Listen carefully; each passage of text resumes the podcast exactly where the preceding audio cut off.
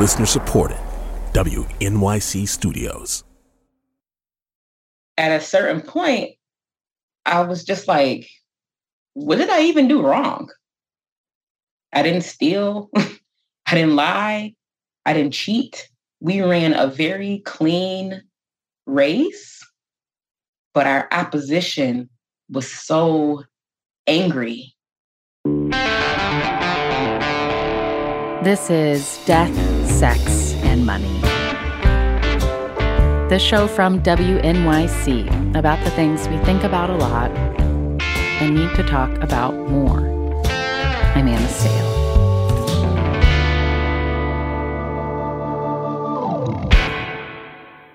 All eyes may have been on New York City's mayoral race last night, but the biggest upset might have actually been in the state's second largest city, which could soon see the country's first socialist mayor in half a century.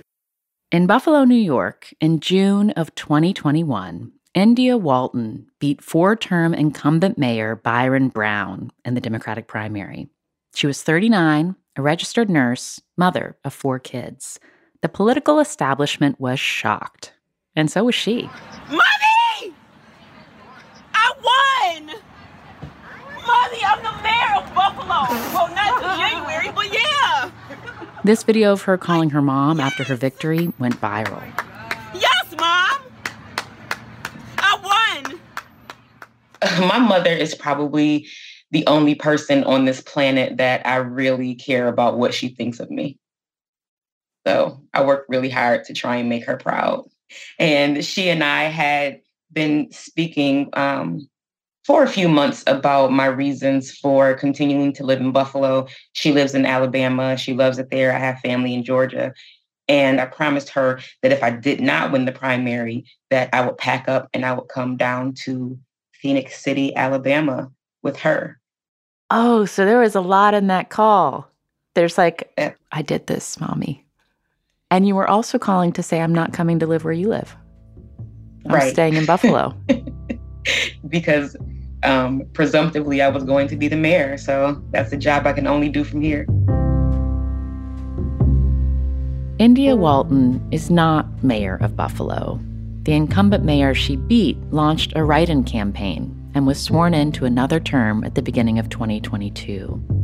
We talked about that election loss. And also about all that happened before that in her life that shaped her politics, becoming a parent for the first time at 14, being a survivor of intimate partner violence, putting herself through nursing school, and then in her mid-30s, leaving that career behind to become a neighborhood organizer. And we also talked about the horror in Buffalo, 5 months after her campaign loss, when a white supremacist gunman murdered 10 Black people in a grocery store. My youngest son still won't go into a grocery store. He sits in the car while I grocery shop, or he just is really adamant that we Instacart instead.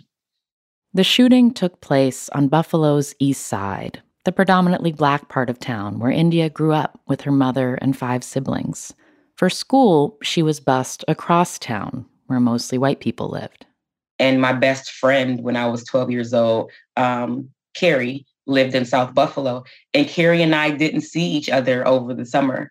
We used to write letters and put them in snail mail to communicate because I wasn't allowed to go to South Buffalo outside of being in school, and she wasn't allowed to come to East Buffalo. You didn't like hang out together at the mall over the summer? No. It was like you were in different worlds. Exactly. And there was a palpable difference in the standard of living, right? I mean, where I was experiencing a lot of demolitions happening in my neighborhood. The neighborhood I went to school in was still very well maintained, even down to being able to walk on a sidewalk safely, as opposed to in my neighborhood where there were sidewalks that are broken, cracked, or non-existent at all, and we just had to walk in the street. Tell me if any of this is too personal, but I'm curious. I want to hear about when you became a mother, the first time when you realized you were pregnant. Was it a surprise? Unfortunately, no. I was the primary caregiver for my siblings. My mother worked full-time and overtime as a pharmacy technician at the VA hospital. And in all of my smartness, I figured that if I had a child of my own, then I could just move out and I wouldn't have to be responsible for my other siblings. And if I could do that, I might as well run my own household. And, you know, that's not only coupled with the weight and responsibility of helping my mom take care of the home while she worked outside the house, but, you know, just a lot of other traumatic and inappropriate things that were happening because she was away from home so much. And I had older brothers whose friends would come over. You know, I had been sexually assaulted multiple times and just wanted to get away. Wow. So for you, for your 14-year-old self, becoming a parent was a way to get some control over your life. Mm-hmm. It didn't take long for India's plan to fall apart. Her son, Makai, was diagnosed with sickle cell anemia, and her relationship with his dad ended. When Makai was born, I came back home with my mother. Eventually, I voluntarily went into placement with the state. So I lived with my baby in a group home for teenage mothers. Hmm. What was that like? It was a formative experience. It was how I learned to live independently. Uh-huh. It was how I learned to anticipate needing a coat and boots for my baby before the snow actually came. Uh-huh. It was how I learned to manage being able to go to school and still spend time with him and, you know, do basic things like plan a menu and buy groceries. It was a supportive environment where there were expectations and rules. And I think that I've made lots of questionable decisions in my life, but that the decision to go into placement for me was one that that paid off. Lots of questionable decisions. When you say to go into placement, like what did that mean? Was that saying like, I need help from the state? Was that saying what did that look like? It meant that I had to convince my mother to agree to waive her parental rights and allow me to become a ward of the state. This, India says, was a way the government helped her as a young mom, but the school system, not as much. India stayed in school at first in a program designed for students who were mothers, but she says she eventually got bored because she felt the school wasn't academically rigorous enough. She dropped out, got her GED, and when she was 19, gave birth to twin boys. They were born at 24 weeks, and their chances of survival were really slim. They spent 6 months in the hospital, and I had complained to one of their nurses about the way some of the other nurses spoke to me and spoke about them. And she said, if you don't like it, why don't you go become a nurse? Challenge accepted. As is sort of my MO, I went to nursing school and eventually I went back and I worked in that same NICU where my boys were born, where Kathy told me if I didn't like it, I should go be a nurse. And I worked there for almost 10 years. Wait, was Kathy one of the nurses who spoke to you in a way you didn't like? No, Kathy was my girl. Oh, I see. Okay. Kathy was one of the few people that I felt like I could relate to, and who spoke to me like I had half a brain, who explained things fully, and who really honored my role as a mother as a part of the care team. The nurses who didn't speak to you with respect, were they white? Yeah. I mean, the interesting part about life in the NICU is that, I mean, you know, when we talk about infant mortality and maternal outcomes, people who are disproportionately impacted by that tend to be women of color. And you know, we're servicing a client that 80% of the consumers are on Medicaid, and yet there's hardly any staff that look like the folks we serve, and zero Spanish-speaking nurses. You know, we had to use a translator phone to speak to families who spoke Spanish as their first language. And it was just like, in my opinion, it was an issue. And I used to get into quite a bit of conflict regarding the lack of diversity and the lack of culturally competent care. Can you give me an example of what that conflict looked like? You know, just listening to team members say distasteful things about the families, about mothers, about the future of whatever these children's lives might be like, and having to say, I don't think it's right that you're saying that about them. So I would go work, do my job, and then I would go home and hug my babies and cry sometimes, but it's okay. In 2014, India left the NICU and became a nurse at a Buffalo public school, kindergarten to 8th grade. For some of her students, she was the only healthcare professional they saw. It's funny because one of the teacher's assistants came into my office one day and she said, I wish I could have this job just sitting here all day doing nothing. I said, girl, I'm not doing nothing. I'm responsible for every person in this building. All 452 people, students, teachers, visitors, right? If something goes wrong, I have to know what to do in all of those situations. Did you talk to the kids who were on the verge of puberty about sex and having been a young mom? I did.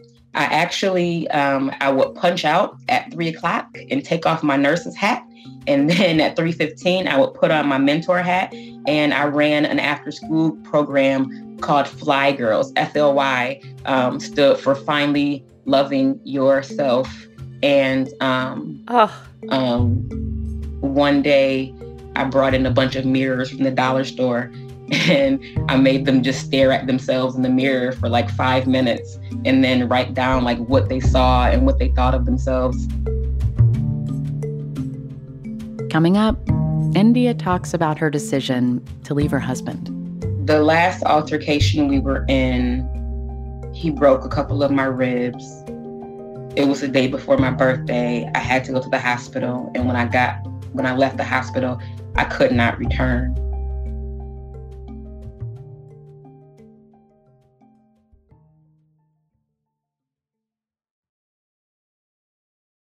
This is Death, Sex, and Money from WNYC. I'm Anna Sale. India Walton describes democratic socialism as the politics of caring. And into her 20s, she had cared a lot.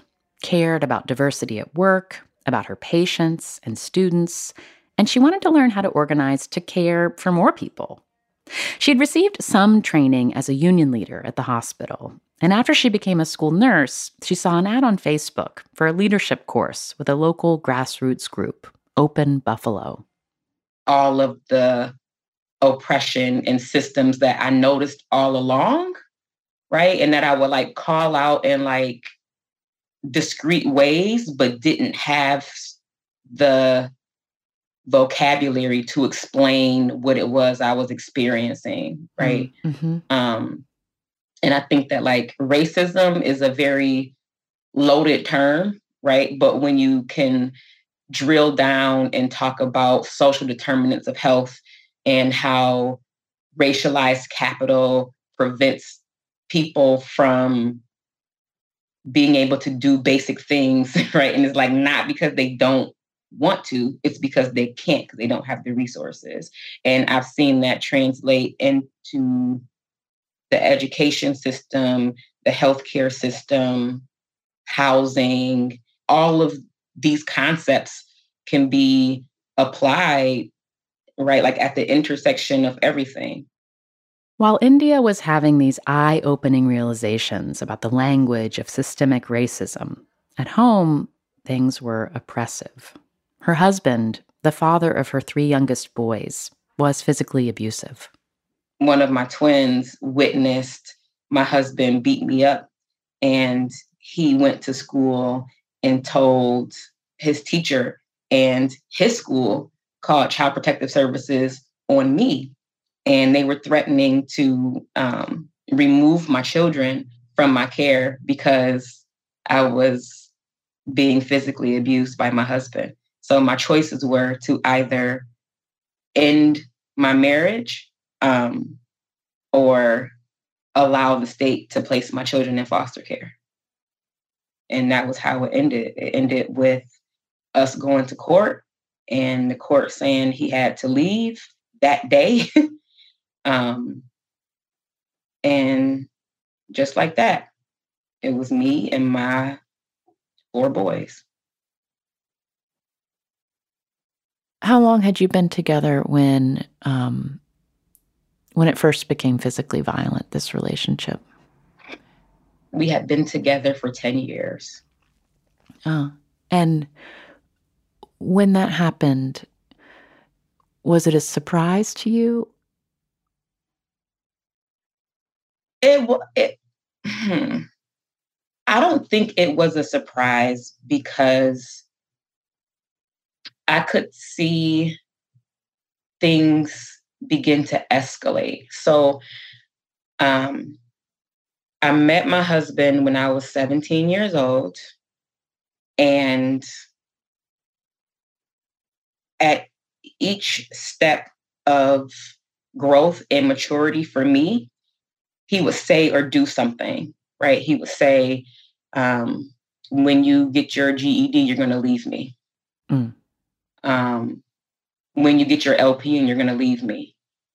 And then I had weight loss surgery. I lost 120 pounds. And that was when the physical abuse started. After you had this physical transformation, mm-hmm. Did you tell anyone when he became physically violent? I did not. I think often when we hear about stories of violence in intimate partner relationships, it's often from people who are telling the story of having made the decision to leave. And I'm wondering if you can go back to that period of time when you didn't know that the relationship was going to end. You wanted to keep advancing to take care of your family. You needed to, in the way that you advanced, needed to be done in such a way that it wouldn't make your partner violent. What was it like to be trying to navigate all of those concerns when you weren't really the one in charge of whether something was going to become violent?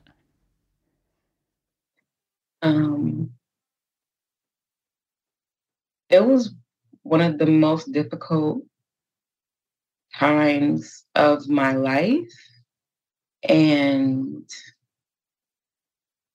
the way I dealt with it was I got hyper-religious because I thought that, like, church was a safe place, and that if I could convince him that I was good, that he would be nice to me, and that he would protect me from himself. And I mean, when things were good, they were good.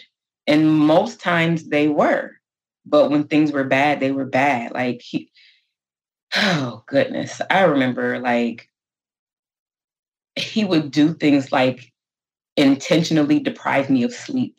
Like, I would be sleeping and he would just wake me up, like, knowing that I had to go to work for a 12-hour shift, like, just would not allow me to sleep.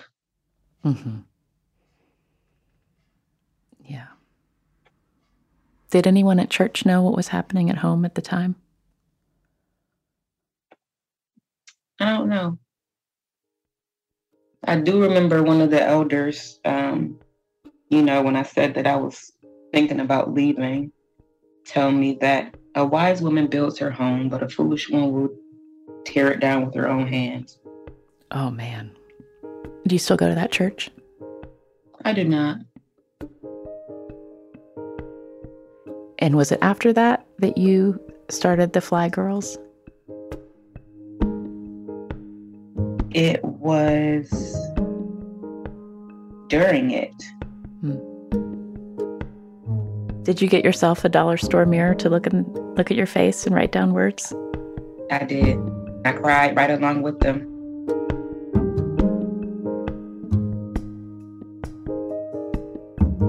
Coming up, India finds a new line of work.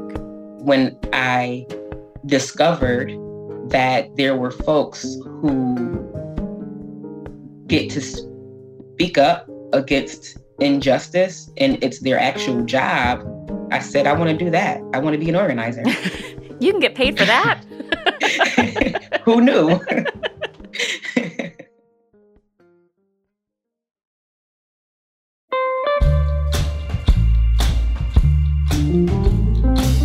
Over the years, we've had a number of political leaders on the show.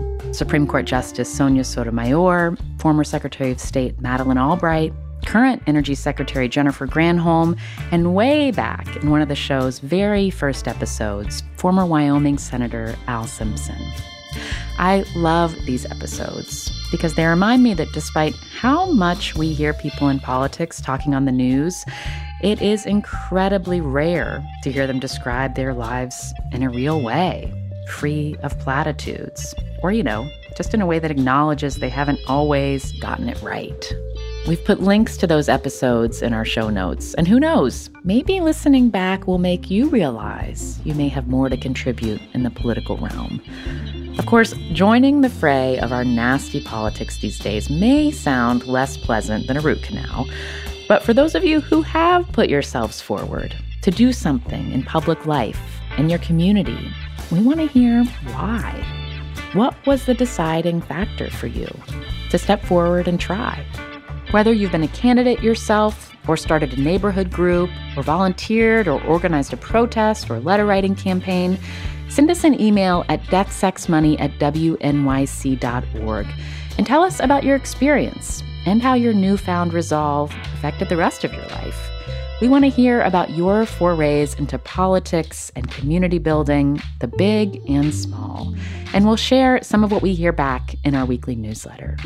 If you are not already getting that, you are missing out. Each week, there's a personal note from me, along with stories from our listeners and other fun stuff. Subscribe at deathsexmoney.org/newsletter.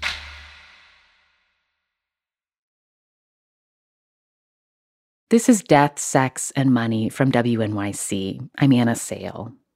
Buffalo, New York continues to be a city starkly separated by race. 85% of the city's Black population lives on the East Side. When India Walton was in her 30s, she moved to the historic East Side neighborhood called the Fruit Belt, which was once covered in orchards. The streets are still named after fruit. There's orange, grape, lemon, locust, mulberry, and maple. And then if you go on the other side of the Kensington Expressway, there's also cherry, pine, spruce, hickory. But now that neighborhood has been severed by the creation of an urban highway. They built a highway right through this idyllic orchard area. Yep. As India began her career as an organizer, this neighborhood was in transition. For decades after the highway went in, property values sank and housing fell into disrepair. Some were demolished in the name of quote-unquote urban renewal. By the time India moved there, developers were interested in the area, and longtime residents, fearful of getting priced out, eventually joined together to form a land trust that took over ownership of vacant lots. India was a big part of that effort, but her first paid organizing job in 2016 focused on criminal justice. It was a vision for how we end cash bail, how we stop low-level marijuana enforcement, how we continue to address the problem that we have with violent crime and gun violence while making sure that we are able to have some accountability measures for our law enforcement. So it exposed me to being able to dream of another world that's centered on caring about people. Were you making about the same amount of money as you had when you were a nurse? No. I went from making about close to $70,000 a year working part-time to making $40,000. With three kids at home? Yep. That must have been hard. Have your income cut in about half and figure out how to do it. It was rough, but the work-life balance, the feeling that I got from doing work that I found to be extremely meaningful, and I also felt like it was a temporary state of being.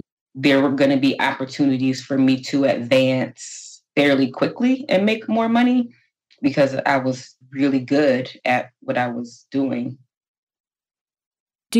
How do you think of yourself when it comes to like risk calculations and making moves? Like, I'm just hearing in the way that you tell these stories a sense of confidence, and clarity. And I'm wondering, do you know where that comes from? I think it comes from surviving. Yeah, I've had times in my life where I've thought, man, can things get any worse? And then they did. It's just kind of like, I'm not afraid of failure. I've just for a long time felt like I don't have anything to lose. And I can't really lose if I don't try. So why not? When it first popped into your head, maybe I'm going to run for mayor of Buffalo, like, what was the feeling you had when you first had that idea?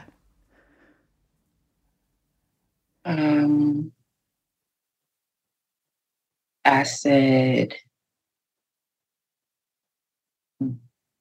Byron Brown has fumbled every major issue of our time. And I'm like, it's a long shot, but someone has to do something. Like, we can't allow him to just keep being unopposed and then begging for audience from him when it's time for him to make decisions that benefit us. Why are we still the third poorest city of its size? Why do we have a childhood poverty rate of 40%? Why do we have one of the largest racial wealth and home ownership gaps in the country? Why? Why? Why do we have a Black mayor and we have not seen any progress in the Black community for the last 30 years? I just felt like I had to do something. And unlike a lot of people in Buffalo, I have this nursing thing to fall back on. So I'm not married to having to work for a nonprofit or even the municipality. So many people are in some way connected to city government that they don't feel like they can speak out against him because there's this culture of fear and retribution that I am not immune to, but very insulated from. There's nothing that anyone can really do to me. So I sort of felt obligated. He's making you do it. It just sounds the echo of like, I have to be in this NICU. Like, identifying how it could be different. And then you're in a position where you can try to change it. And it's a privilege, you know, it really is. But were you startled? Like, was there any part of you that was startled by the, like, oh my gosh, I'm going to do this? Not really. Not until it was too late. What do you mean by that? I knew that it was going to be tough, but I did not expect it to get as nasty as it did. I really honestly, somewhere deep down inside, was believing that Brown was a reasonable person and that if I won the primary, he would turn into a mentor and there would have been a productive transition. That did not happen. After India won the Democratic primary, Mayor Brown would not concede, and he launched a write-in campaign to stay in office. Ladies and gentlemen, there is only one mayor of the city of Buffalo, and that is Mayor Byron Brown. They do not want a radical socialist occupying the mayor's office in Buffalo City Hall. After her primary win, Bernie Sanders fundraised for India. Alexandria Ocasio-Cortez came to Buffalo to campaign with her, but some prominent state Democrats sat it out. The governor of New York, Kathy Hochul, who's from Buffalo, did not endorse India. And the chairman of the New York Democratic Party, Jay Jacobs, didn't either, as he shared in a local TV interview. Let's take a scenario very different, where David Duke, you remember him, the grand wizard of the KKK? He moves to New York, he becomes a Democrat, and he runs for mayor in the city of Rochester, which has a low primary turnout, and he wins the Democratic line. I have to endorse David Duke? I don't think so. Now, of course, India Walton isn't in the same category, but it just leads you to that question, is it a must? It's not a must. Local media also started digging into India's past. Public records filed at the city and county courthouses show that Walton has been accused of welfare fraud, failed to pay her taxes, and was caught driving with a suspended license. How do you answer that reporting, and what do you make of that being presented in the press, where the implicit argument is that should be disqualifying? The thing about it is that, you know, the comms team, you know, wanted the oppo and like, well, what's going to come out about you and how are you going to explain it? How do you spin it? And I said, I'm not going to spin it. I'm going to tell the truth. There are things that happen to regular people, especially poor and working class folks, all the time. In fact, there are systems that are set up in order to punish people, particularly for being poor, like why my license was suspended for unpaid parking tickets. How do you expect, if I couldn't pay the parking tickets, right, and I don't have a license, how am I supposed to get to work to pay the parking tickets? I'm not your average politician. I'm not trying to sell you on whether I'm a good or bad person. I'm trying to introduce you to better policy that is going to keep the stories that are being told about me from happening to you.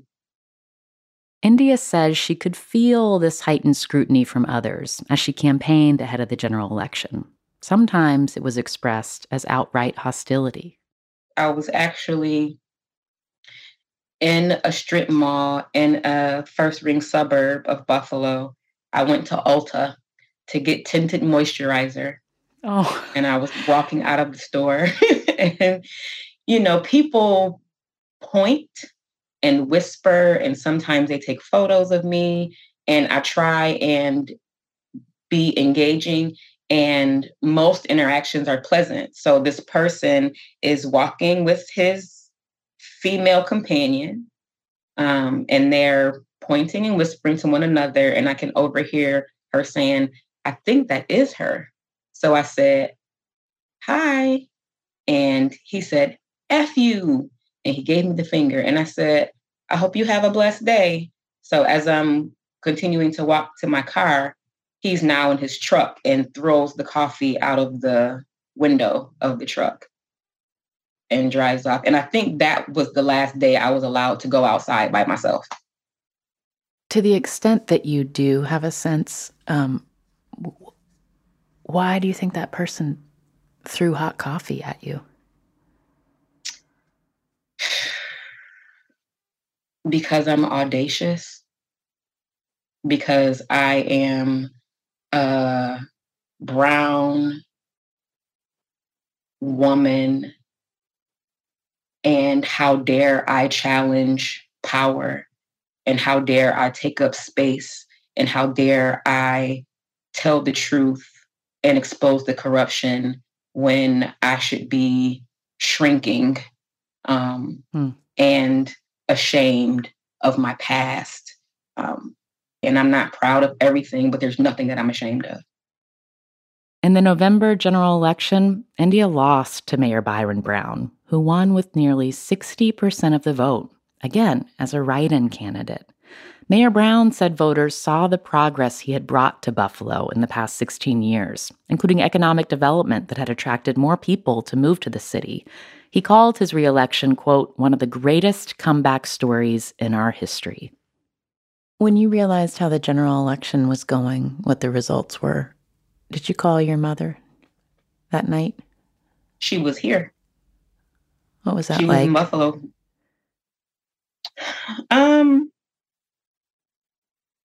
It was somber and it was sad, but I am very proud of the campaign that we ran. I mean, that race took a lot out of me. I am still very much going through a process of healing and of grieving. But, you know, right now I am enjoying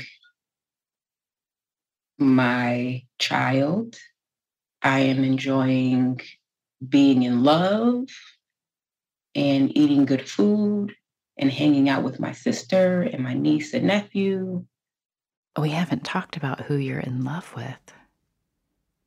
Ooh. Is it a new romance? It is a new romance. Old friendship, new romance. It is the healthiest relationship I've ever been in my life. That's nice. Did you know each other as like teenagers? Like young kids?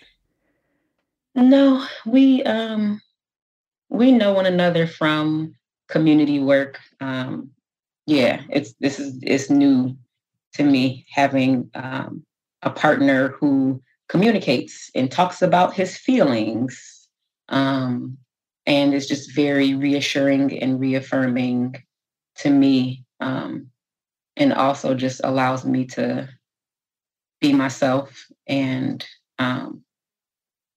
if I'm having a bad day, I can say I would like some space, and it's not a big deal. I can get some space. And when I say I'm having a bad day and I could really use a hug, that can happen too. So it's pretty cool. It's nice.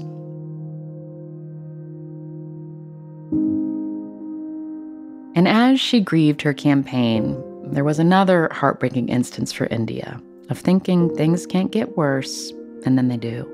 We begin with breaking news from Western New York. Just moments ago, Buffalo police confirmed an 18-year-old man opened fire at a supermarket, killing 10 people and wounding 3 others.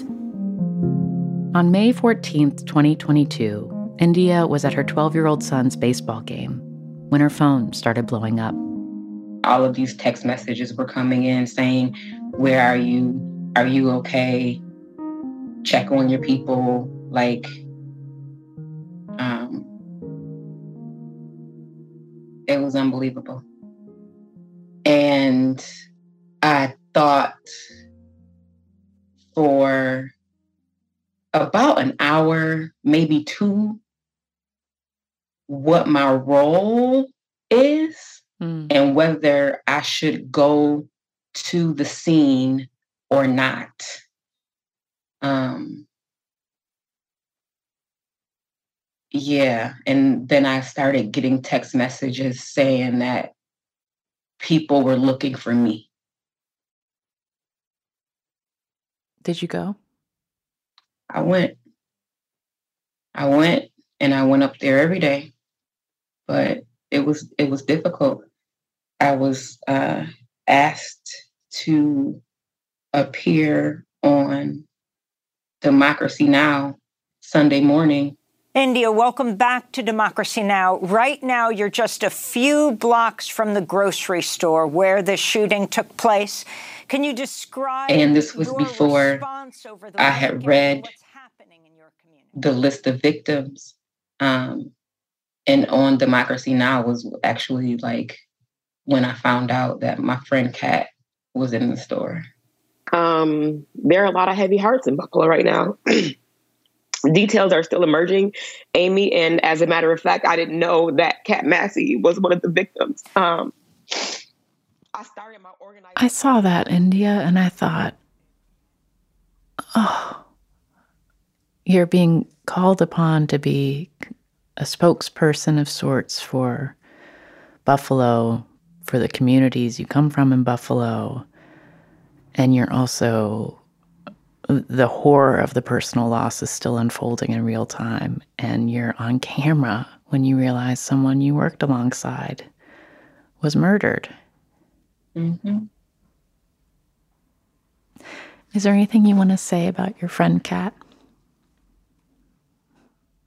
She was a lovely person.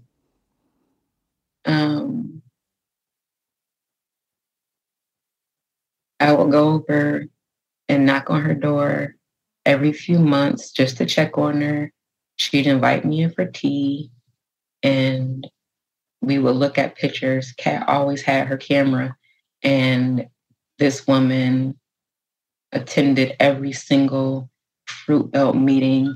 She was one of the very first people who truly believed that we could pull it off and actually build houses for our community.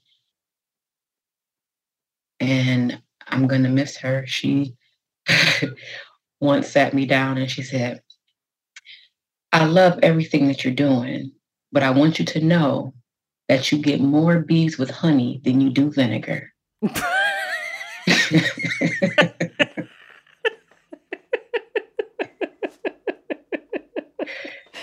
I love you. I love what you're doing. I'm going to tell it to you straight.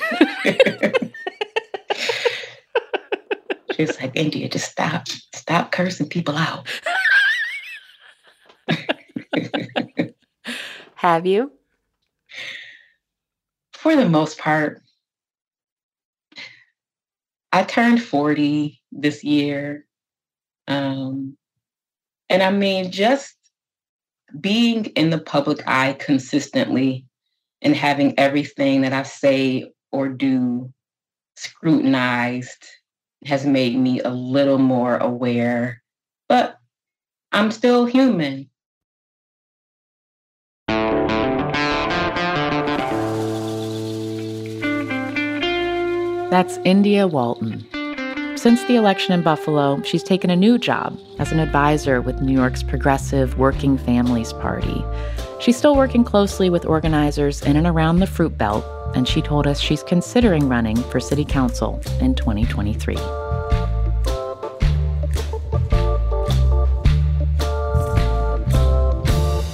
Death, Sex, and Money is a listener-supported production of WNYC Studios in New York. This episode was produced by Zoe Azoulay. The rest of the team is Andrew Dunn, Afi Yellow Duke, Liliana Maria Percy-Ruiz, and Lindsay Foster-Thomas. Special thanks to our colleague John Campbell, Albany reporter for WNYC and Gothamist. The Reverend John DeLore and Steve Lewis wrote our theme music.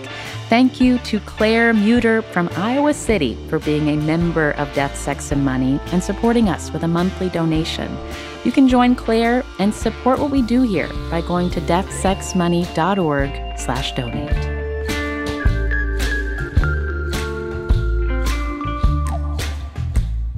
And does your mom still want you to move to Alabama?